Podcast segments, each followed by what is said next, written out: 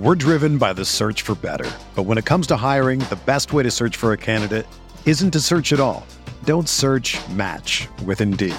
Indeed is your matching and hiring platform with over 350 million global monthly visitors, according to Indeed data, and a matching engine that helps you find quality candidates fast. Ditch the busy work. Use Indeed for scheduling, screening, and messaging so you can connect with candidates faster. Leveraging over 140 million qualifications and preferences every day, Indeed's matching engine is constantly learning from your preferences, so the more you use Indeed, the better it gets. Join more than 3.5 million businesses worldwide that use Indeed to hire great talent fast. And listeners of this show will get a $75 sponsored job credit to get your jobs more visibility at Indeed.com slash BlueWire. Just go to Indeed.com slash BlueWire right now and support our show by saying that you heard about Indeed on this podcast. That's Indeed.com slash BlueWire. Terms and conditions apply. Need to hire? You need Indeed. This thing on? See, now I'm getting mad. Because it's getting ready to be on. I want my whiskey to bite me a little bit. This is the kind of psychopath that I hang out with. I got beat up outside of a Denny's. The Rockpile Report with Buffalo Bills season ticket holder Drew Gear. He likes to get in the X's nose.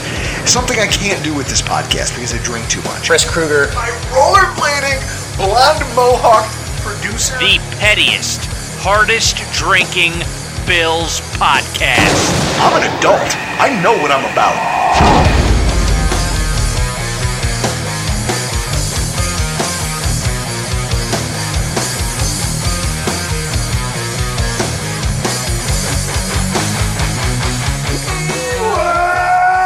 Welcome, everybody, to another edition of the Rockpile Report podcast.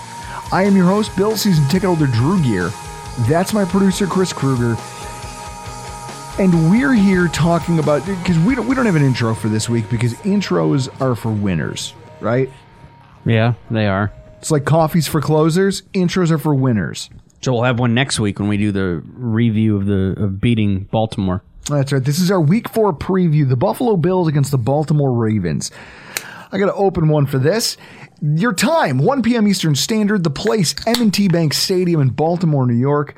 Jeez, geez, New York. Baltimore, Maryland. God. Weather, cloudy, 80% chance of rain, and a high of 67. Yuck. The line. The Bills are. St- Okay. Help. Chris, you're a gambling man. I am. Explain this to me like I'm five. The Buffalo Bills are the walking wounded. We just lost a game. And yet we're going to go on the road to play a team that's two and one. Same way we are. Yet we're a road three and a half point favorite. Do you put Lamar Jackson in the category of a Josh Allen, a Joe Burrow, and Aaron Rodgers in terms of in the pocket passing? No. Do you know who's starting at cornerback for the Ravens? At what? Cornerback. Well, Marcus Peters. And then behind that, I believe, well, it depends on these injury reports we're about to go over. I know they're all rookies. Hmm? That's who came in against when they lost that comeback to the Dolphins. So you have Josh Allen. If he can, you know, look away from Marcus Peters and just throw to rookies, there's your three and a half point favorite. All Josh right. Allen makes the difference. That's why it's three and a half. Well, as we talked about at the end of the recap show, it's the reason that everyone it's it's he is the straw you- that stirs the drink, sir. Wh- Why do you think the line never moved last week against the Dolphins? It was all of the injured, like even Monday night, you know, uh, Jackson gets injured, more injuries pile up, people miss, people. Josh Allen is why that line never moved against the Dolphins with our injuries. They don't move the needle like Josh Allen does. He's a needle mover. Did- I hope it's enough. Who do we have on the call this week? Ian Eagle and Charles Davis. Aren't they like the B squad, D squad? They are the the B squad. I think the B squad. Remember Adam Archuleta? Oh, he's still there at What? CB. He's still there at CBS. They haven't demoted that guy to water boy. no, not yet. Um, I Jesus. believe the. I know Sunday night is Chiefs and Buccaneers. So I don't know who has the. Well, pfft, I'm just 506sports.com if you want to look at the coverage map. Buffalo and Baltimore everywhere. Oh Jesus! So every so west of the Mississippi, you're not going to be in like from Eugene, Oregon to Northern California. You're not in L.A., San Diego, Bakersfield, all the way up to the Nevada border, and then even a little bit into Arizona, and then most of Texas. Those places don't have the game. Everywhere else has Buffalo, Baltimore, west of the Mississippi. Because everybody knows that there's about to be some shit's about to happen here. Well, let me ask you this: if you're not, if you're in a non NFL market in the Midwest, you have Jets, Steelers, Chargers, Texans, uh, Jaguars, Eagles, and then Browns, Falcons to choose from. If you're a CBS affiliate, who you're putting on on your cable provider, it's Baltimore and Buffalo. Not even close. Well, whether whether or not it comes out on the field as being close or not, it's going to depend a lot on this injury report, much like last week did. Luckily for us, the team we're going against also isn't the healthiest. If we're talking about key injuries for this one, the Ravens. We'll start there. Uh, they've got a cornerback, uh, Jalyn Armour-Davis, didn't participate, but personal day. They've got Calais Campbell on a rest day. Then you've got J.K. Dobbins limited with a chest injury. Justin Houston with a groin didn't participate. Patrick Mekari, their backup, their backup offensive tackle, starting interior guard, didn't participate with the ankle injury that drove him out of the Patriots game. Marcus Peters. Now this one, they're kind of that, that's just a workload management thing because he's still rehabbing from his ACL, which is in, it's interesting because he tore his ACL back in the. In fact, Chris, the Marcus Peters thing is funny when you think about Tre White. He tore Marcus Peters tore his ACL in the preseason Yeah. or before the during the preseason process for the Baltimore Ravens in 2021. He came back for this year, but he's still kind of under practice restriction. And you can see he's not as effective versus the run. You're seeing some things pop up here. How is that? You figure Tre White tore his ACL, what, September to October, November, two and a half months, two months later than Peters did. It'll be interesting to see because everyone just assumes that when he comes back, it's like, well, Tre will come back and it'll just be, he'll be full go. I don't know. Yeah. I don't know. I mean, we're, we're praying for his return at this point just because we need another body, but Jesus. Nose tackle Michael Pierce has a biceps injury, did not participate. Him and Justin Houston are probably the two most interesting there in terms of the defensive line injuries for them. And then Ronnie Stanley, the tackle who's missed missed most of last season, was injured the season before that. He practiced in full apparently he might be ready to go, which I think changes the complexion of this entire game. Much the way it would, you know, the it would be like the Dolphins having Teron Armstead or not having him. Yeah. It definitely gives the Bills a different look. Now, if you're talking about the Buffalo Bills, I got to take a deep breath for this one. I've got Cam Lewis, cornerback, he's questionable. Gabe Davis with an ankle, he's questionable. Uh, Dion Dawkins with an illness, he's questionable. Um, as I'm looking through the tweets that I bookmarked from Sal, he's got a full Sal, Sal Capaccio of WGR 550. He had a full breakdown of the practice designations. I'm looking at uh, Phillips. Jordan Phillips is questionable but likely to be out. McDermott today called him week to week and said that he's hopeful for next week's game. Bates, Benford, Dawkins, Kumerow, Jordan Phillips didn't practice today. We just signed Justin Murray, right? That's his name. We just signed Justin and he's on the injury list with a foot injury. so he's kind of limited. Also, he's got to learn our protections. Yes, you're not just going to roll yeah, it. that's that's um, uh, probably the most important thing. Learn the protections. But Dane Jackson, Jordan Poyer, Ed Oliver, Mitch Morse, and Dawson Knox all limited, all practicing, and a partridge and a pear tree. Hey, Chris. Bobby Hart is back. Thank God. That's uh Do you know how much it fucking hurts me to say that out loud? yeah. Most of Bill's Mafia is probably in, in that boat. I need a cold sip of Montucky to wash that nonsense out of my mouth. Uh, wow, I'm real glad Bobby Hart's back in the lineup. What would we ever do without Bobby? You know what the sad thing is? We're sitting here slandering the guy. He's gonna start, right? He was there. He maybe that game goes differently. Could. Ah, what a mess. So, this is the injury situation for the Bills. It's still dire straits. And I think now they have an idea of their limitations as far as the offensive line will take them, both in terms of health and just in terms of execution. I mean, I'm I'm interested to see what they're going to do with Spencer Brown. Heat injury, sure, but Dave Quessenberry, maybe he takes that job this week. I don't know. Spencer Brown is pretty bad. It's this is a big game. And so I don't want to waste any more time because we have one of our favorite guests who we always get into long form conversations with.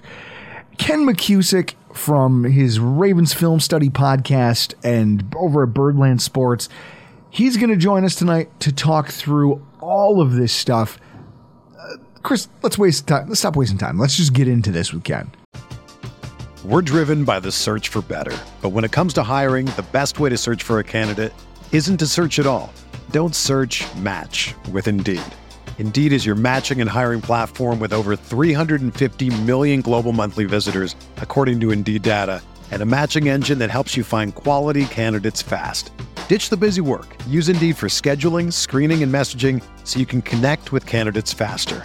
Leveraging over 140 million qualifications and preferences every day, Indeed's matching engine is constantly learning from your preferences, so the more you use Indeed, the better it gets. Join more than 3.5 million businesses worldwide that use Indeed to hire great talent fast. And listeners of this show will get a $75 sponsored job credit to get your jobs more visibility at Indeed.com slash BlueWire. Just go to Indeed.com slash BlueWire right now and support our show by saying that you heard about Indeed on this podcast. That's Indeed.com slash BlueWire. Terms and conditions apply. Need to hire? You need Indeed. Mr. Ken McKusick from Ravens Film Study. He is he, he's the host of Ravens Film Study. He's also a partner of ours over in the Blue Wire Network, film analyst for 10, 1057 The Fan, and he's a long-suffering Orioles fan. Now, Ken, first of all, how are you doing tonight? life is good. Uh, we uh, working through the same kind of injuries the Buffalo Bills are, so uh, uh, hopefully have a reasonable flat table in the end with all the tilting that will go on this week. Yeah, I just I just had to lament the fact that Bobby Hart is back. Imagine being excited about the fact that somebody who believes the earth is flat is back on your football team. That's exciting.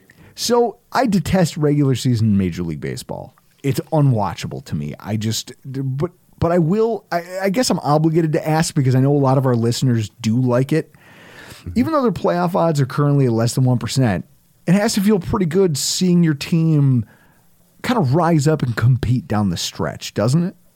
Yeah, I, it's I've, I've been a big fan of minor league baseball this year, so I go out to wa- watch MILB every night, and the 15 second fast forward allows you to go through games very quickly on that. So I get to see a, a, a stocked farm system of prospects, and we're just seeing the payoff on that with some guys. But there's about four more at AAA. Uh, Gunnar Henderson, Adley Rutschman, and Kyle Stowers in the major leagues now, and more to come. Uh, it's it's a good time to be a Baltimore Orioles fan right now. There, you have no you don't know it, but there's like four listeners of our podcast who are in their car right now going, "Hell yeah, yeah!" They're fist pumping because the Orioles might may or may not be their team. It's hilarious. so I'm looking at this. The Bills and Ravens, kind of like the Bills and Chiefs, just keep running into each other in the AFC. This is our fourth game in five seasons since Allen was drafted. Mm-hmm. The Bill, as Bills fans, we've seen almost every outcome imaginable. I, we we've seen blowout losses. It's just Allen's very first. one. It just seems like there's this thread that ties us together forever. Because Chris, you remember The Nathan Peterman saga of, hey, he threw so many interceptions last year, but we're going to name him the starter this year. I'd like to forget that that actually happened. And then he starts a single. What uh, was? Did he play the whole first half? Might have. And then in the second half, they said, "Okay, guess what? You're not eh, Josh Allen. It's your time. We didn't mean for it, but guess what? You got to go in there because nobody else can do this job." So it was the Baltimore Ravens handing Josh Allen his first first real kick in the teeth, his welcome to the NFL moment. Then just, one of my recollections of that game, by the way, is seeing one of the edge rushers, and I'm forgetting what it was, a white edge rusher who played for Buffalo that year, coming down the sideline and just shaking his head at 47 to three, and uh, could could not believe this had happened in the opener. You know, they thought Buffalo would be competitive. Buffalo ended up being a lot better team than that. Well, yeah, I mean they they they kind of had to be, but Jesus, did it take some time to get there? and I, I, think I know who you're talking about. He was an outside line. I can't think of the name, but he was an outside linebacker for the Washington football team coming off an ACL injury. And I remember that we signed him, and his first year he wasn't great. But one of the things he was great at was containing Lamar Jackson. We sat starters in order to get him on the field when we played you in that uh, playoff game specifically because we were like, there's something he does that he's just good at containment. But so we've we've been through this. You know, we see narrow final play losses. You know, over on your show at uh, Ravens Film Study this week, we joked about how good Marcus Peters is that they trusted you, your coach trusted your Marcus Peters to run cover zero on the final play of the game to stop John Brown from catching a game-winning touchdown, and he did it fluidly, and it was heartbreaking also some really hard fought playoff victories for the Bills. It's it just seems like every game is this strategic chess match now, with no two game plans really going the same. Has this been a fun pseudo rivalry for you to watch develop in the AFC? Uh, sure. Uh, in general, by the way, it's it's uh, Trent Murphy is the guy. Trent Murphy. Yeah. And I, I remember so, wanting him to pan out because I wanted to be like there was a Marcus Murphy, and I wanted to be able to call him like get like a RoboCop themed like shirt with Marcus Murphy, and then I was like, all right, Trent Murphy might do. Neither one of them panned out. So in terms of this being a fun rivalry, it's it's been a good um, adaptation rivalry for the Ravens over the last few years. They've they've adapted well in the in the 18 and 19 games in particular. Uh, we don't need to go into that. It's it's but but the, the 19 team win in particular, very much I think what you would see from this year's Ravens in terms of trying to salt away a game. So we can talk about that when when it comes up. Uh, the the uh, 20 game, obviously, I don't even remember playing that. It, I, I, did it even happen? So, and then the, the uh, and then the uh, you know it was a, it was a it was a miserable game. It's a lot of ways. Obviously, right in the middle of COVID. Um, Buffalo had very strange rules. We never miss a playoff game. We go to every playoff game, and I've been 20 for 20 uh, going into that. But Buffalo had those rules about you had to be there on Wednesday and show up in their parking lot for a COVID test. Uh, and so it's the one one I've ever missed, and uh, very very frustrating. No, frustrating. Then, Me as a season yeah. ticket holder, I just missed the cutoff for tickets by like 15 minutes. They Damn. ran out of tickets 15 minutes before we got in the queue, and it was disappointing but also one of the greatest moments was that interception for a touchdown, and my phone goes off. And we have a FaceTime on Facebook message from Paul Mitchell from England, who's a who's a listener from Britain who's FaceTiming us just to celebrate with us because he's like, I know that you guys are losing your minds right now and I was like, this this is what this whole thing is about. It's it's about connecting. It's about reaching out to people. You like I spoke to something in him that said, I want to share this moment with that guy. To me, that's special. It kind of gives validation to what we show up here and we do every week, right? got, got a whole Twitter family out there, certainly, of people who uh, you know, the podcast loyalty is just remarkable. I'm sure you guys have it too. But not only do, do they come to you and really want to know your opinion for things, but they'll come to you and they remember everything you said. It's it's almost like you're a teacher and there's a bunch of third graders, which is not the relationship at all. And yet they remember every single thing you said, and they want to. So you said in week three that you didn't play well when they, you know, like, okay, I, I take your word for it. I have to actually go back and look. Well, see, this particularly is why I, with offensive line scoring. Yeah. Well, this is why I love you because you're genuinely smart. For me, when I say things and listeners remember it, it's usually the worst. It's usually them being like, "Hey, remember the time that you said Tre White was a terrible pick?" It's like, "Yeah, no, I I, I recall, sir. I do recall." So, in getting into this matchup, like I, I just love the fact that we kind of come from similar backgrounds, and eh, just our your enthusiasm for this is something that I really like. It's one of the things that makes you one of my favorite guests, and just not just your knowledge, but your enthusiasm for sports. You were just talking about you watch minor league baseball. You mm-hmm. love sports, like that's your thing, and I I love it right alongside you. Offensive football for the for for the Ravens here. The most surprising aspect of the 2022 Ravens is it's got to be your passing game. I'd be a liar if I said it wasn't. I'm guilty. I am guilty of throwing a ton of offseason shade. A lot of a lot of PAs, a lot of personal attacks against the Ravens under the auspices of this idea that the wide receiver depth chart was just bereft of any proven talent, that there wasn't any real uh, I, th- there wasn't anyone who was had illustrated an ability to catch the ball at a high level at, at the NFL in the NFL on Sundays when it matters against NFL cornerbacks. And I called it a folly for Lamar to bet on himself. So this is wild that he's going to go out here and risk this with this supporting cast. I think the the phrase I used was I, I called him one of the biggest losers of the week because I was like, he's going to go out there and bet on himself with one of the weakest supporting casts of any quarterback who's ever tried to bet on themselves in a situation like this.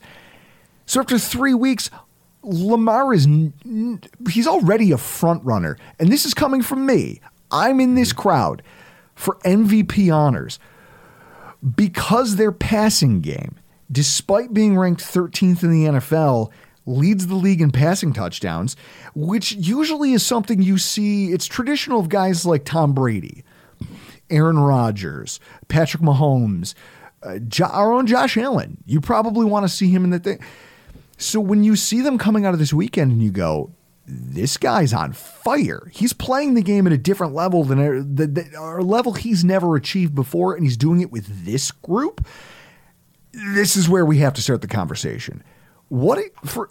Let's start at the very beginning. What's the fan base's reaction to him not signing a deal?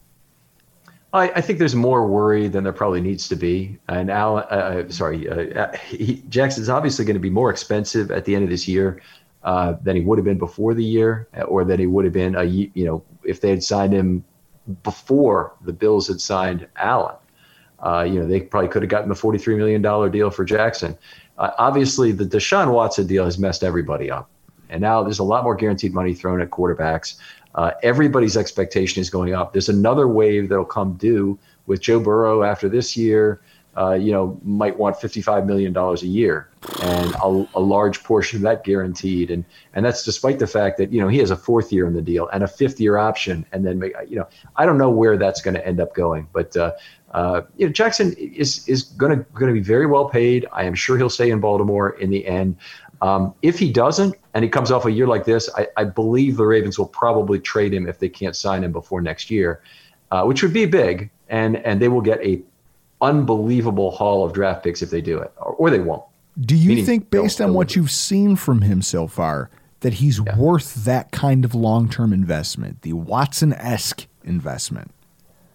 Well, I I do think Watson's kind of overpaid. Uh, obviously, yeah. for where he's where he's not playing right now, that's that's bad news. And he's going to get a year of his contract told, which really it was a it was a double shiv on both of them. It really double shift to the Browns fan base though, to basically he only gets to play the last six games, gets credit for the season, and and uh, uh, you know the, the Browns effectively lose their cheap year on the contract rather than having that toll.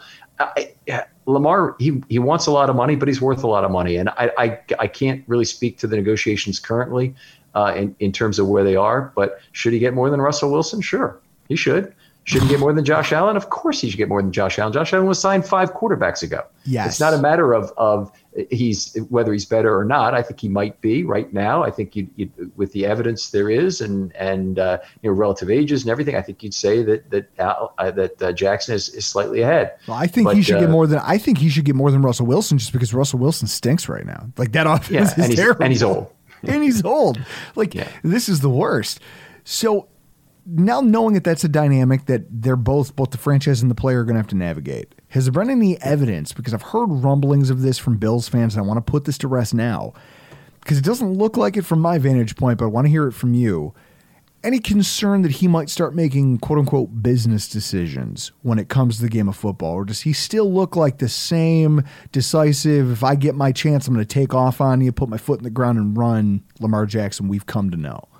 He's a very low risk of injury guy anyway. I mean, if you look back to the 2019 season, he ran out of bounds without being touched a lot. Um, he slides very well. He's incredibly facile in the pocket to not take hard sacks. So the, the, the hits he takes are usually quarterback hits. Um, so he, he, he, you know steps into a throw and takes a hit. He still does that, um, and he will occasionally take a hit running the ball. But I've, even when I've studied that in the past, the number of hard hits he takes in a whole season is not that many. Every one of them bothers me. Um, well, yeah, yeah, every one I, of them I, kills you. I, I honestly, I can't imagine Lamar changing his mindset about business issues. I think that's just if if you're talking about you know Cam Newton in the Super Bowl and that that kind of I can't imagine Jackson doing something like that. All right. So now you take a look at the offensive coordinator. You know the success that uh, he's had as a passer, Lamar, through the early going of the season. Your offensive coordinator, Greg Roman, former Buffalo Bills offensive coordinator, Greg Roman, who was kind of in a game where the team scored 35 points, got fired. he got fired here in Buffalo for scoring 35 points in a game. I, he's long been disparaged as a glorified run game coordinator. Like that's mm-hmm. been a thing that's followed him, and I don't know what. I'm just questioning what's driving this passing renaissance up there in Baltimore, down there in Baltimore what ways have you watched Lamar mature, and what is Greg Roman doing that's making this thing run with this cast of kind of unheralded wide receiver talent? All right. So I, would say, for starters, I'm kind of a pro Roman guy. Uh, I'm definitely much less polar than most Ravens fans, but the the bulk of there's a large contingent of Ravens fans who are very vocal that's wants him fired every after every single loss. I don't, Chris. Uh, do you know anybody who sounds like that? I, I don't know anybody who, after 14 beers, sounds exactly like you. so, anyway, uh, I think he's been extremely adaptable. I think you know the the, the offensive and defensive coordinators, Wink Martindale, uh, previously very adaptable coordinator to the circumstance. Um, people considered him a blitz only guy. He wasn't. He was a lot more sophisticated than that in terms of what he brought to to the, the Ravens defense and the scheme they played in the case of Roman, uh, yeah, the Ravens made a decision as an organization to ignore the wide receiver position. They traded Marquise Brown. They may or may not have thought a, a wide receiver is going to be there when they drafted at 14, but they wouldn't have taken him anyway because they thought Kyle Hamilton was one of the best players in the draft, and they and they they went with him. They had four wide receivers in the first round, went ahead of the Ravens after they traded the pick. So uh, that was kind of a weird situation. The big one on wide receivers. The big one they had a chance to draft was in the second round. They could have had, um, I want to say Pickens, but the, the guy that they, that's not the right name. The, the guy that the Steelers got. Yeah, Pickens. Uh, no, that's Pickens. it. See, look at you. you do know, even when you don't think you know. I'm, I'm at that age where names kind of get away from me. It's, it's not a not a fortunate situation, but you got that to look forward to. Also having to pee oh, more good. often, so Great. you got that. Awesome. Yeah, especially with that beer thing going on. This is not going to go well for you at my age. I'm just going to tell you right now. You're gonna you're gonna you're gonna have to wear a catheter. we will so, burn that bridge when we get there. I'm living for today. That that's that's future Drew's problem. Okay, got it. Got it.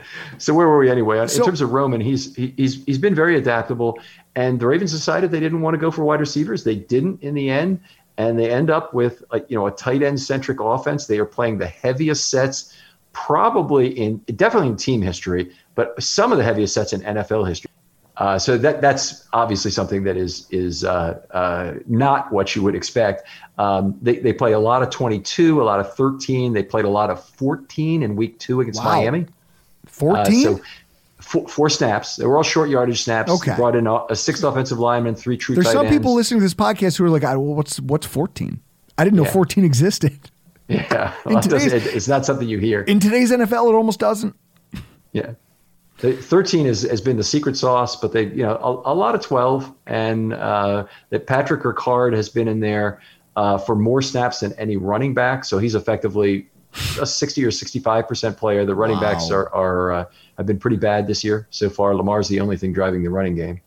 So uh, it's uh, I, I think Roman has done a great job with what he's had this year in terms of making uh, do with it, and and a lot of that is Lamar's on-field decision making just being very good. Well, I see this and I look at the 10 to 20 yard window, and that's that's usually where most NFL passers make their make their hay, right? Mm-hmm. That's where most of your big plays are generated because over the top plays are very few and far between in the NFL. Yet Lamar Jackson does it at a rate that's kind of it's the same as last year, but he's yielding better results. I'll, I'll break it down for our listeners. 2021, he had six touchdowns versus five interceptions and a 64% completion percentage. 26% of all of his yardage in the middle of the field, that 10 to 20 yard window. Here in 2022, he's got almost the same completion percentage, the same percentage of all of his yardage, it's 26% on the Nuggets, and yet two touchdowns, no picks. So you could tell his vision must be improving because he's making better decisions, but he's still throwing into that window at the same rate that he used to, and he's utilizing that portion of the field appropriately. Now, you've watched some of the plays like that Rashad Bateman touchdown against Miami. Mm-hmm. What can like, like that's what I want to talk about. Like the talent that he's got around him now. These young targets, are they acclimating well? I mean, we all watch him running that 75 yard touchdown with a safety. I don't know what the Miami safety was doing because Jevon Holland is pretty good. And I don't know who his counterpart is. He's also, uh, the- what was that?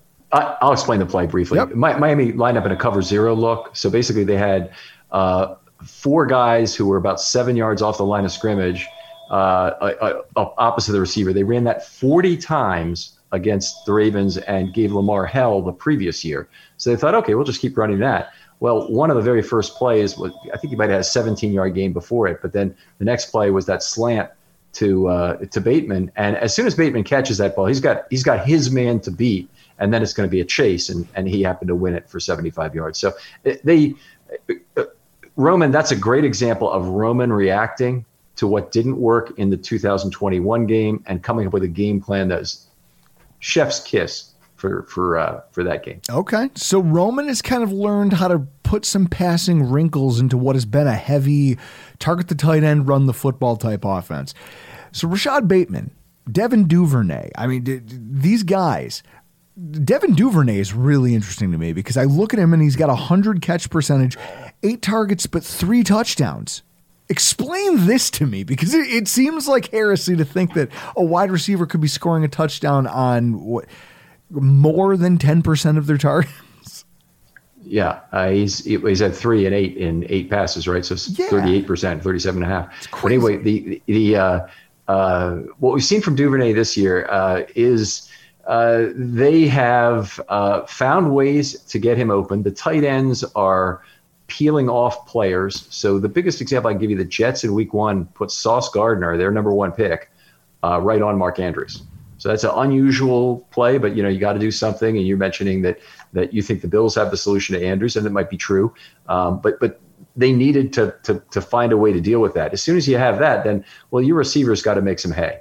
And, and Duvernay is not a good wiggle guy at the top of the route. That's really the weakness in his game. But he still found ways this year uh, to get open and uh, and for Lamar to get him the football. So it's, it's been a great transformation. Always a very dangerous kick returner, uh, punt and and kickoff. Uh, so he'll, he's he's doing that. He's already had a kickoff return for a touchdown, a big long punt return this last week. Between the 20s, who's your most reliable receiver? Mark Andrews everywhere. Okay. So They got a connection, hive mind. Okay, so on your show, Rover at Ravens Film Study, we talked about how Matt Milano has a really solid track record of covering mm-hmm. Mark Andrews, which I think has kind of spoken to the fact that none of the games that we've played outside of that very first one, they're always a rock fight. It always seems to come down to who makes mistakes and uh, sometimes it's just bad luck that playoff game. How many ki- how many kicks does Justin Justin Tucker is one of my favorite not just kickers in NFL history. He's he's one of my favorite. He's also one of the oddest human beings. He's an opera singer. Like that's you play a you play this sport where guys are just animals and there's some physicality involved sometimes whether you like it or not even as a kicker. And at the same time, you go and you put on a bow tie and you sing opera. Like that to me, he just I, I went down a rabbit hole with him a couple years ago over that. So he clangs a couple off the uprights in a playoff game, and you go, "This never happens." What what is mm-hmm. weird things that happen when our teams get together to keep this close? So I just think to myself, okay, we have some edges, you have some edges, and we it's just whichever one prevails wins. We do a good job of, of taking away Mark Andrews. That seems to be a theme whenever you play the Buffalo Bills. So outside of Mark Andrews, who else do you see them attacking the Buffalo Bills defense this weekend with? Well, uh, Likely and Bateman uh, are two. Uh, the, you know, I, I, think the other guy with with the secondary problems that you've got right now, the guy who's got incredible wiggle at the top of the route is the ex-chief Demarcus Robinson, and I would not be surprised if we see an increased role from him. He put on he, he only played one preseason game with the Ravens. He hasn't played that many snaps on the season so far, but he did catch a touchdown.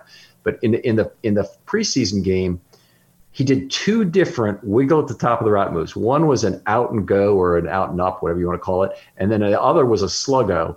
And both times the you know now grocery bagging cornerback uh, did on the move, and, and so you know we have to consider context. But but he's he's just incredible wiggle at the top of the route. Uh, both the moves were A moves. I mean, they, they would have they would have fooled, fooled most NFL cornerbacks that would have had him getting behind the secondary. And if if you're if you have a banged up safety group or your safety group is otherwise assigned to do different things, uh, you know, Demarcus Robinson can really give you a lot of problems with speed. So Ravens have other options. Um, one of the problems with Lamar is forcing the ball to Mark Andrews too much. And um, while he's a great receiver, last year Lamar threw nine interceptions throwing to Mark Andrews and had only a passer rating throwing to him of 93, which is way too low for you know one of the really great receiving weapons period in the game. So uh, he's he forces the ball to him a little too much. He's um, Andrews saved Lamar an interception this last game, just took it away from the defender for a touchdown. In fact, so uh, you know he he can do some good things, but uh, I, I, the Ravens have other options, and Lamar has been better this year at going to Bateman and and uh, and going to Isaiah Likely some. And, uh, and finding the other guys on the field, Duvernay obviously, who's who's uh, helped them. So you mentioned earlier that the rushing attack has been struggling a little bit. And I find that funny because you're still a top 10 rushing attack and you're second in yards per attempt in the NFL as of this week. That's all Lamar. Well, so this is so so this is Lamar. Yeah. Another thing that's been a theme of these matchups with the Buffalo Bills is that they have a pretty good containment plan in place for how to keep Lamar in the pocket. They don't let him get a lot of free yardage in the event the Buffalo Bills kind of trot out their traditional, hey, we instead of pass rush, it's pass contain. It's uh, we we want to get here, we want to threaten him, but we don't want to allow him to break off our hip and crack off seven, eight yards because that's that puts us in a hole. That's the opposite of what we're trying to accomplish here. If that's the case, who of this backfield should we be afraid of, or is this rushing attack really doing that poorly at this point that you think that's a it's kind of a disadvantage for the Ravens. Okay, I mean it could still be a disadvantage for the Ravens, but things have changed slightly the last okay. week. So um, they they started the year with what they did last year, which is bringing in geriatric backs. Uh, in this case, Mike Davis, who's got nothing left in the tank. He's rushed the ball seven times for 15 yards so far this year. Kenyon Drake, who's rushed the ball 17 times for 39 yards.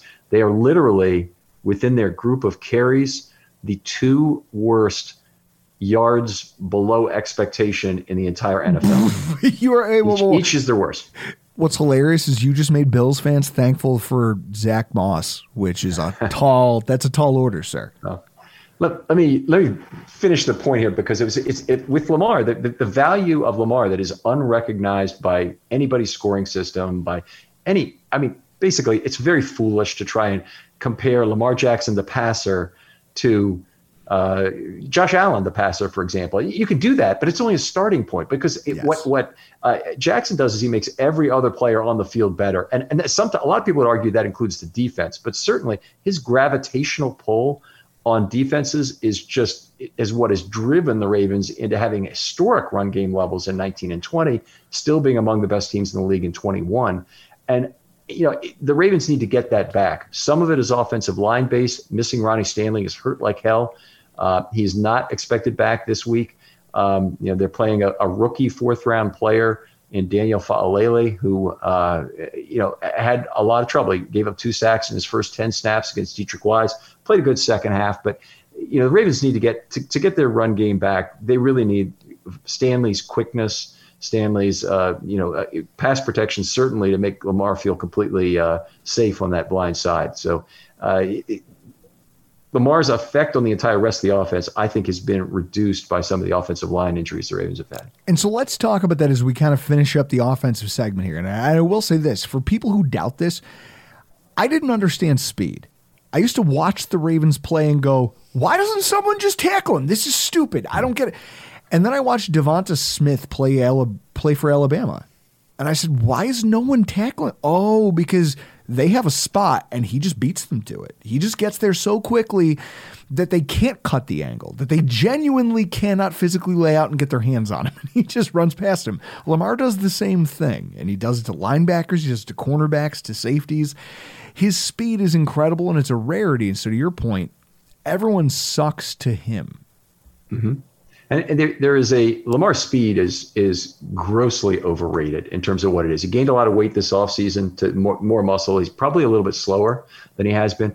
But Lamar Jackson is up there with the greatest athletes ever in any sport in terms of reading opposing leverage. And if you if you were going to talk about any sport, uh, who it was in football, Gale Sayers and Barry Sanders are two runners who who they could they, they would look at an opponent and they would wait to make their move until the guy was on the wrong foot kind of thing. And and the milliseconds that you have to make that decision is, is really impressive. Well the guy who's the greatest athlete of all time to some people muhammad ali uh, in terms of his quickness would be a similar fit for jackson in terms of, of he, he's a guy uh, who reads leverage just like nobody. So his speed he never really gets out of third gear. He's he's a guy who's never really registered on the top speed levels. Uh, he did he was 20th on the long run on the 75 yard run he had or 79 the two in week two but but the um, uh, normally he's he's not on that because he runs in third gear I mean, he's just he he basically is running to make the next guy miss. He's not running to outrace a bunch of uh, defensive backs and whatnot. He can do it, but but uh, almost, he, he's it's almost yeah. more dangerous, isn't it? To to run in third gear? Yeah, because he can set you up. He's like, hey, I'm watching your feet. I'm watching your body language. I'm running, but I'm running intelligently. Yeah, that's terrifying. More, more, dangerous for the defense. I thought you were referring to an injury risk, but he's he's no. definitely a, a uh, uh, uh, more effective doing it that way than uh, than than with pure speed. So, in terms of the rookie starting at left tackle and the state of your offensive line with some injuries, what's your level of concern about the Bills' pass rush and what we kind of what we talked about over on Ravens film study? How how effective they've been just rotating with four. Yeah, I'm, I'm uh, extremely frightened by that. I think that's the, that's the matchup that can win the Bills the game. I think that also the Ravens defensive line playing against the Bills offensive line similar. But in terms of the offensive line for the Ravens, they've got Daniel Faalele, a, a guy who's uh, got less than a full game of NFL experience uh, from this last week. Patrick Mekari, went down, who went down after James, Ja'Wuan James went down, who went down after Ronnie Stanley was not available to start the season. So they're down to their fourth left tackle, um, and it's uh, it's it's frightening. And uh, he's he's a guy who played very well in the second half. Only missed three blocks as I scored it, uh, but he did allow two sacks in those first ten plays to Deatrich Wise, and uh, he he does not look like he has the feet to play left tackle, and and uh, he definitely does not punch like the heaviest man ever to play in the NFL. He, sh- he, sh- length and and he can really he should be able to really deliver a punch. But he's a developmental offensive lineman. I think he could be good. I think he could be a good right tackle. Uh, maybe as early as next year, but this year he's being forced in at left tackle, and uh, it's it's an accident waiting to happen. So on the defensive side of the ball, I, I think it's easy to say that for as much as the offense has been has been a pleasant surprise, the defense has left you guys wanting in a way like I imagine how Chris feels when he goes into the bathroom in the morning and finds that he's got a sea salt spray. Like that's what it's that's how bad this has been. 32nd ranked passing defense, 32nd and fourth quarter points allowed, 27th in red zone scoring defense. Buffalo is number 1 in sack percentage, Baltimore is 24th. I know that Marcus Peters is still coming back, ACL tear. He's still an elite coverage talent. Running grade, not great, but hey, what are grades? I don't know. It's all subjective once you get into those fine numbers that we're blocked by people on PFF because I'm like, I don't, I don't understand what this is, and some of it feels like you made it up. But one trend that I think of when I look at this Bills team and the way they're designed to play versus the way your defense is laid out here, through three weeks, the Ravens defense has given up eh, just a boatload of long plays through the air down the football field. I mean, just kind of marking this out. Week one, it was 19 and 24 to the Jets. Now that's the Jets, and it Not can happen, especially that's going to happen. Week two, it was 59, 33, 48, 60, and 21. And on one singular third quarter drive, you guys gave up six double digit yard passes. I see. It's hard to do. I, will I'll just speak to this right now because I think that this is this this Ravens team is absolutely built with a, outstanding safety depth and and really minimal corner depth. In fact, the next injury at corner just scares to death scares me to death who would be the guy. But I think they finally found the three guys who are going to be good enough. And Marlon Humphrey is an excellent right cornerback. Uh, he's there. He's capable of playing at an all pro level. A lot of people would still say he's one of the best corners in football. Peters is an older guy who is one of the greatest gamblers the, the game has ever known and still a good coverage talent. Had probably his best game as a Raven this last week. And then they've got Pepe Williams who plays the slot. He's going to have to play a lot because the Bills play a lot of 11. So yes. that makes sense. They may do something, and we'll see. If they run 11, they try and play big slot with Gabe Davis or even play him big on the outside we may see Kyle Hamilton come in and matching up against him. So we'll see how that how that uh, works out. Kyle Hamilton, pretty good game this last week with a big forced fumble. Uh, what the Ravens do very well though is at safety they get eyes in the backfield. So this team is made to cover play cover three dime specifically. Ravens have no coverage talent at inside linebacker. Um, Patrick Queen has been terrible. And uh, you know, I, am I get beat on all the time for beating on Patrick Queen, but the guy's just he is he's never learned so many of the basic precepts of being an inside linebacker. He really is not a good tackler, doesn't shed blocks well, uh, doesn't have good awareness or recognition. His play speed is a lot lower uh, because of that poor recognition. He can rush the passer some, which is good. But if you if you if he's on the field and he has to rush the passer, that's a that's a weakness because the other team knows it.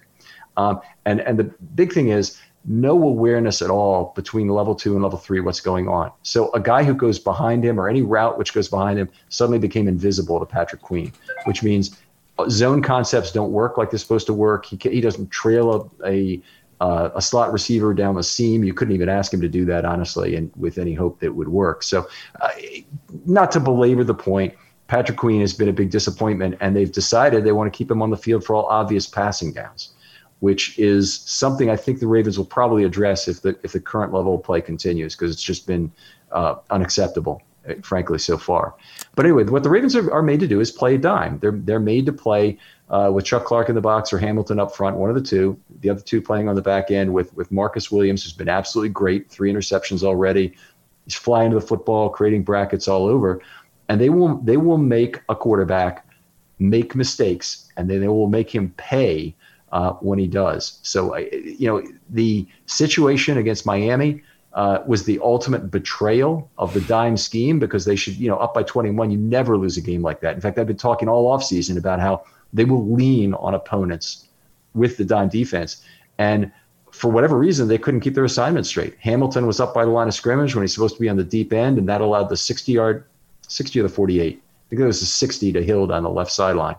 Uh, you know, they made another coverage mistake on the back end uh, on the right side that led to the 48 yard throw. So they had a they had just a bunch of absolutely horrible things uh, go wrong. Coincidentally, didn't get much from the pass rush either. But that's why these happen. And I will tell you that all reversed itself in this last game against the Patriots. They played dime defense and they had three consecutive fourth quarter drive ending turnovers and held on to the held on to the lead the way they're supposed to. All right. So they're working with something here, but also you're talking about Mac Jones. you're, talking, you're, yeah. not, you're not talking about Josh Allen and the Buffalo Bills. So th- that is interesting to me. And then the other thing that I look at, because you talked about blitzing, zone usage is up league wide by about 7%, according to Pro Football mm-hmm. Focus, from last year to this year. So it's surprising to me that the Ravens deploy so many cover zero looks and that they lead the league in not lead the league. I think in their, their they were in top five for blitz percentage coming into Now? coming into week three. I believe that they were entering week three. They were in the top five for blitz percentage. Does that hyper aggressive approach kind of play into some of the numbers? It, I, I don't think it's it's real, and I'll tell you why why it's not. And I watch the pass rush very closely, so I'm looking for two things. I'm looking for numbers, and I'm looking for deception. And in terms of numbers, the the pass rush is slightly less in terms of numbers than it was under Martindale when it was very extreme, lots of cover zero. Uh, but they're at about 31% or some such for the year in terms of five plus blitzes. The difference is almost all of that is five man blitzes. They hardly ever rush with six. So, you know, you're not sacrificing that much to rush with Okay. fifth man, and you're not sacrificing anything, anything in coverage if Patrick Queen is your fifth man, because he's not going to do a damn thing for you if he stays in coverage. So, so essentially, they're blitzing, but they're not giving away the farm the way that they might have in years past. That's good to know because th- we watched the Miami Dolphins just dismantle our offense over the course of four quarters by just consistently sending wave after wave after wave against an overmatched offensive line that had backups playing that probably had no business being there. So when I take a look at this, we see a pass rush that isn't really doing much on its own without blitzing for the Ravens. A bad Bills offensive line. We've got a secondary that has weak spots for the Ravens against a prolific passing offense of the Buffalo Bills, but also a highly frustratable approach if you can pick and choose your spots, get your turnovers, make make hay where you have to. What aspect of the Bills offense and the specific players, knowing what you know about our team now, after two conversations about this, what is it that you think can turn the tide in either team's favor? Well, I think the, the the Bills scared the hell out of me in their ability to put 10 personnel on the field. They haven't really done it this season, but with 11, they expose one significant weakness of the Ravens. And if they put 10 on, they'll they'll they'll expose a second significant weakness because the fourth corner um, they benched two cornerbacks last week. This this is very rare. I don't know how often it happens in the entire history of the NFL that you bench two cornerbacks for play and you still win the game. It's just it's you know unheard of. But they they benched him quickly, so they had a close competition apparently for that number three. They got Jalyn Armour-Davis off the field after after nine snaps, and he'd given up two big plays. Roll Tide. Then then they brought yeah. Then they then they bring in uh, uh, Brandon Stephens. He made it through the first drive of the second half, and he gave up two big plays and had a penalty. So that was enough of that. And they finally went to Pepe Williams, who I think really is their third best corner. And not only is is he a better corner than those two guys, but he plays slot corner, which allows Humphrey to move to the outside, where he's a much more effective physical presence uh, in terms of uh, you know, pushing receivers to the sideline, beating receivers up with those baseball bat arms of his. He's just a he's a, a really physically imposing corner. So you think this is kind of more of a cerebral thing? It's not about the talent on the field. It's just about who deploys what and how these coaches chess match. That's kind of interesting to me because the Bills, Chris, true or false, this, this narrative has started to kind of build that the Bills can't win coaching battles. I don't believe that for a second. I don't believe it, but it's out there. It exists. It'll be interesting to see whether or not we can pull this one off. Ken, I love having you on the show because you bring so much like you bring a level of information that a lot of our guests can't just because they don't do the film study. But that's why you run a film study show. Why don't you tell everybody where they can find you, what you're about, and where they can follow you on social media? Oh, okay. Appreciate that. I'm at Film Study Ravens on Twitter. The uh, website is filmstudybaltimore.com.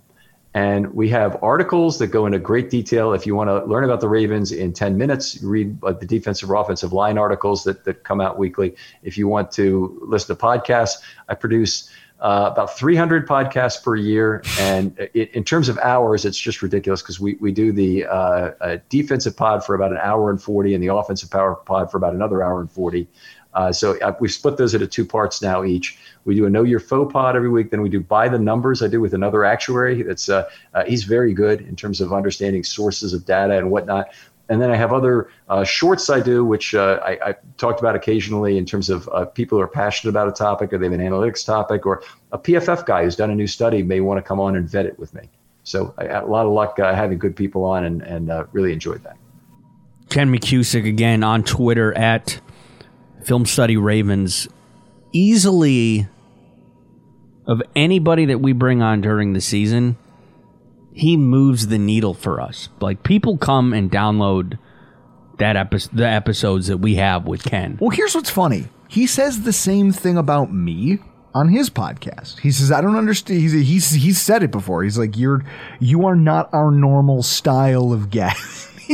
I think it's me. You heard him say it when we did his podcast. Yeah. shortly before we started recording on.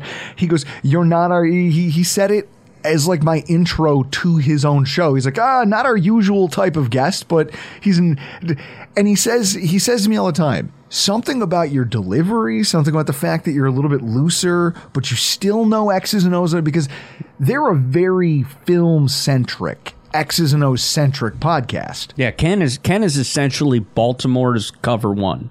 And so the fact that they do that kind of and they still bring me in and here I am I'm cracking jokes I'm cracking beers I'm making references to obscure They- movies nobody's seen His audience probably enjoys it because it's a mix up from what they normally get.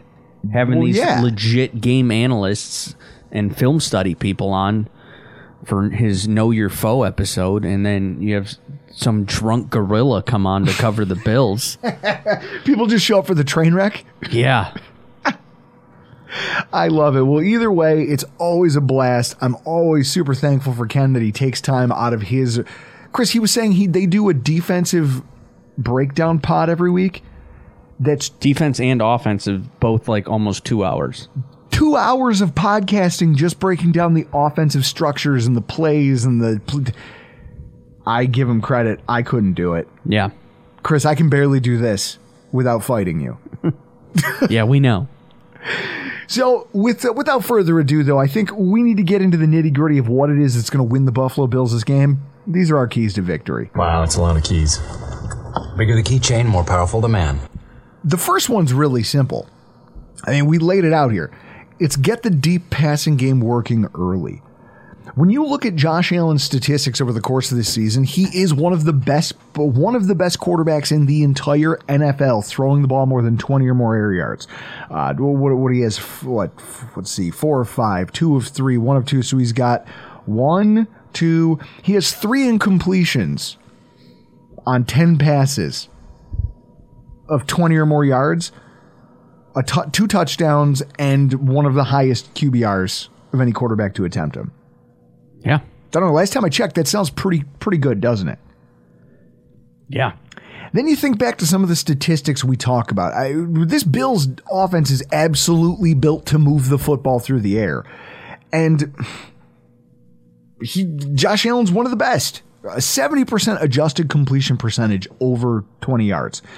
They had a hell of a time in the Ravens' secondary and on defense trying to keep teams from hitting them down the field for sizable games. Again, this should be a no-brainer. And one of the things that you know, as we hit on it, Ken kind of rushed us through the answer because I think he was afraid of what I was going to say next.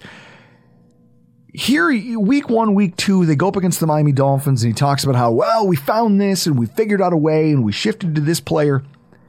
The reality is they went up against Mac Jones and DeVante Parker. Right? Yeah. Jakobi Meyers gets hurt. They're going up against DeVante Parker and Mac Jones. Gave up five catches of more than 20 yards to this passing attack that hasn't looked like looked like it belonged someplace back in 1978. That's been the Patriots offense. That offense threw the ball five times more than 20 yards downfield to a receiver that after the first couple times he did it, you figure, okay, we got to put a good cornerback on him. And they just kept doing it. You mean to tell me the Bills can't exploit that? Then I if if they can't, then I don't think that look, if you can't find a way to unlock that for your own team when that's what you're built to do, Chris, you probably don't deserve to be uh, offensive coordinator or a quarterback, right? Correct. I also think that in order to do that, key number two is that the offensive line, Ken Dorsey and Josh Allen together as a group, need to figure out how to answer for Baltimore's pressure packages. Through three weeks, I talked with Ken about it. The Ravens run cover zero blitz man with no safety help at a rate behind only the Miami Dolphins. They're top five for overall blitz percentage. Now, some of that's because their their pass rushers nominally on their own have a hard time individually winning one on ones. Calais Campbell used to be. You remember when it was Sacksonville? Yes. You remember that nonsense? Yes. Their their run to the AFC Championship and all of that. Calais Campbell was a monster. How many years ago was that? God, I have a couple, four or five. He has aged considerably. He's no longer the pass rusher that he used to be. Um, uh, Odif Odifio he says he wants to go by a different name. I, what is it with players changing their names? All of a sudden, uh, what, what was in uh, Leonard, Darius Leonard? He's like, no, man, my name's Shaquille, and you're like, all right, I don't Fine. get it. What- whatever you want to be called, man. I don't give a fuck. I'm going to call you by your last name anyway. So Oweh might be their best pure pass rushing like edge player. Other than that, they don't have much. And if Michael Pierce is not here as your kind of rock in the middle of that defensive line, that big run stopping body, then they're going to have a hard time flowing around him with linebacker blitzes up the middle. I just, I think that when you take all of that into effect, I mean, we- saw what constant pressure did to our offense this past week, especially inside of our own 20s, where the Miami Dolphins were able to force a game changing mistake simply by continually running it and daring us to. They said, look, the Bills are going to dink and dunk and try to make these short passes. They're not calling blitz beaters. Let's get them. Let's get them inside their own 20. Dare them to try to come over the top because they will fuck up once or twice. And when they do, we'll be there to capitalize. And sure enough, it happened. Right? Yeah. Okay. Our right tackle and tight ends cannot struggle in pass pro the way that they did this past week. When Spencer Brown left left the game with heat illness, I made the joke that to my wife that yeah, the guy's been making me sick all day. Like with an offensive line that is potentially just as undermanned as it was late in that Miami game going into this week, Dorsey and Allen have to come up with a plan to deal with that. Now, this is look at that McKenzie touchdown grab. That's a perfect example of a play that now going up against a team like Baltimore, you have to have on tap, ready to go at a moment's notice.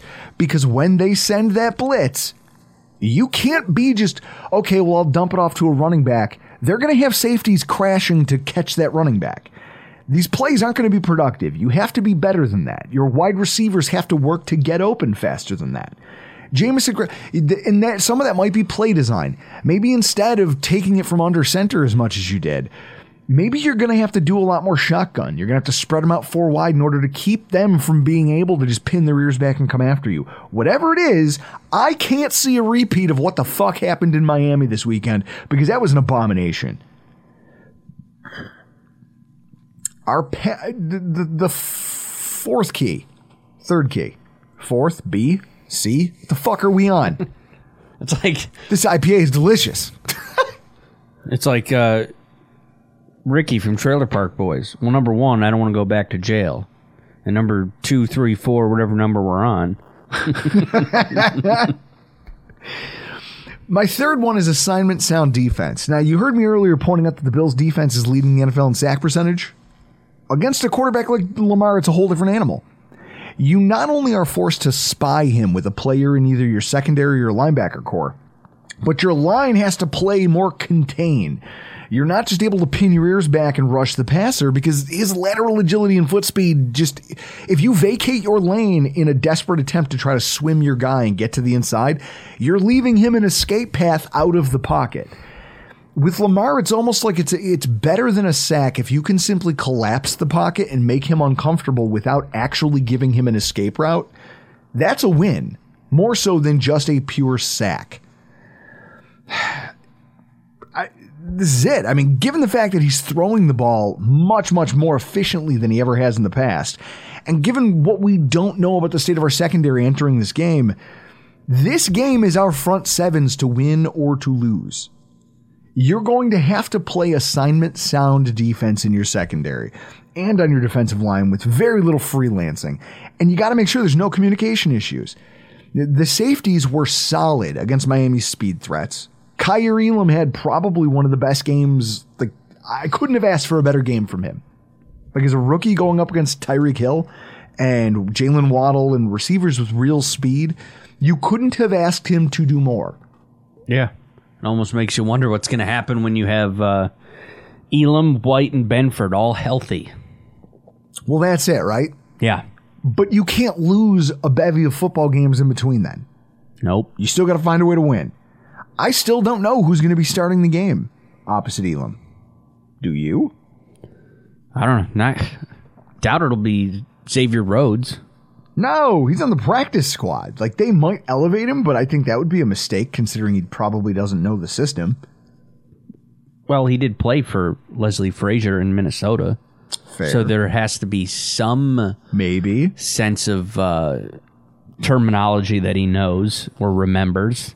But I mean, I I wouldn't be so, like, are we as needy as the Buccaneers were with wide receiver? Because I believe that this week they signed Cole Beasley, practice squad, and now he's already on the roster. I don't know. We're going to find out how the team handles it in the coming days. What I do know is that Baltimore's threats aren't nearly as imposing, right? They're not nearly as scary as Miami's. So I think you can get away with a little bit more, but also you have more to worry about because you're going to have to account. Like somebody in that secondary is going to have it in their head, like, okay, my first job is this, but also eyes on Lamar. Because if he does break the pocket, I got to make sure he doesn't take off down the sideline for 70 yards because we've seen that happen just this season. The final key is pressure. And in terms of pressure, it's a whole new game because Lamar Jackson, whether because of just the line play or his own athleticism, he's only been sacked three times this whole season. In terms of pressure, it's a whole new ball game because you're talking about Lamar Jackson, right? He's only he's been sacked six times this season. But when you look at the last game, where they give up three sacks to Deatrich Wise, which seemed like a crazy thing because Deatrich Wise isn't that talented. You look at right tackle Morgan Moses, three pressures, no quarterback hits allowed. Pat Mekari, five pressures, no quarterback hits allowed. He goes out at left tackle and they bring in the rookie, and the rookie is the one who gives up the sacks, right? Center and guard Linderbaum and Zeitler, six combined pressures, no sacks, no hits. So there's a very good chance that Lamar Jackson gets kept clean in the event that they have a functioning left tackle. Well, Ronnie Stanley practicing in full with the team for the first time in a year, that probably bodes pretty well. He's probably pretty healthy, don't you think, Chris? Could be. Now, he might be rusty, but if he's healthy and they can get great left tackle play, then you're looking at a situation a lot like the Miami Dolphins, where you saw we got some sacks, we got some pressure, but our defensive line on their own simply wasn't enough to get home regularly. Now, if Ed Oliver's in the game, obviously his presence changes this a little bit because teams aren't going to be able to slide our our pass rushers out to the edges as much. But you think about this, it shows you how elusive. I mean, these guys aren't world beaters in protection. It shows you just how elusive Jackson is and how hard it is to get pressure when you're only doing it with four guys. Something most teams are required to do when you play the Ravens. One of these days, Chris, I, I dream about the day that we're going to get to see what the Buffalo Bills defensive with a healthy defensive line, healthy linebacker core, what kind of exotic blitz packages they can come up with. Just what how they can go about creatively you know putting an extra put, putting Boogie Basham and Greg Rousseau over center and guard and just letting them rush from the interior on passing downs. I look forward to the day when we can see all of these wonderful things. Unfortunately, that day's not today because they're going to be forced on simply keeping the offensive line in front of them, bending the pocket where they can, and letting the linebackers and safeties make box plays behind them. Nothing fancy, nothing cute, nothing more, nothing less. That's the effort it's going to take, and our offense is going to have to pick up the slack on the other side enough so to win this fucking game. And this is one we need, Chris. Now, if we're making predictions, Bills three and a half as favorites seems crazy, doesn't it? No. No? No. Bills are going to win. They're going to win. They're going to win. You think they'll cover? Yeah. All right, you want to? I'll take that bet. All right. Seagrams. I think the Bills will win. I just think it's going to be a lot closer than three and a half. No, no, no. We're going to win. I like the Bills a lot uh, off a tough loss like that. All right. So you're so you're buying into the Von Miller and the Dawson Knox and the Josh Allen yeah, speeches yeah, in the aftermath of that loss. Yeah, yeah, we got it. I hope you're right because there is so much at stake despite it just being week four. This is at stake in this game, it's an AFC tiebreaker against a potential wild card team. It's another it's another opportunity because an AFC loss drops them to one and two in the conference and costs them a common opponent tiebreaker with Miami. Another day, right? You lose this game and you have another day of being outcoached in critical moments. This narrative that the Bills have a composure issue is going to get even louder than it already is. There's a certain lieutenant colonel out there listening to this podcast right now who will hate it to see the Ravens beat the Buffalo Bills and then have to talk to his son, who's had their fandom foisted upon him, having to talk to him about that. Like it would kill him. And I love that guy. I don't want to see that happen. Mentally, the Bills can't be in a great place. This fan base sure as hell isn't. And a road win like this early in the season against an opponent who looks looks imposing would do a lot for the psyche of not just the players, not just the coaching staff, but maybe the, the, the entire team and the fan base as a whole. There is so much to be had here, and uh, it, the best time. It, it's going to be a gross, tight game in bad weather that's probably difficult to watch at times. And it's way too early to call anything a must win. But there does need to be a sense of urgency on the Buffalo Bills staff and just in the locker room amongst the players themselves to get out there and no matter what it takes, get this one. Right the ship and come together again as a cohesive and dominant looking football team before you hit a really difficult stretch of football games. I think they're up to the challenge.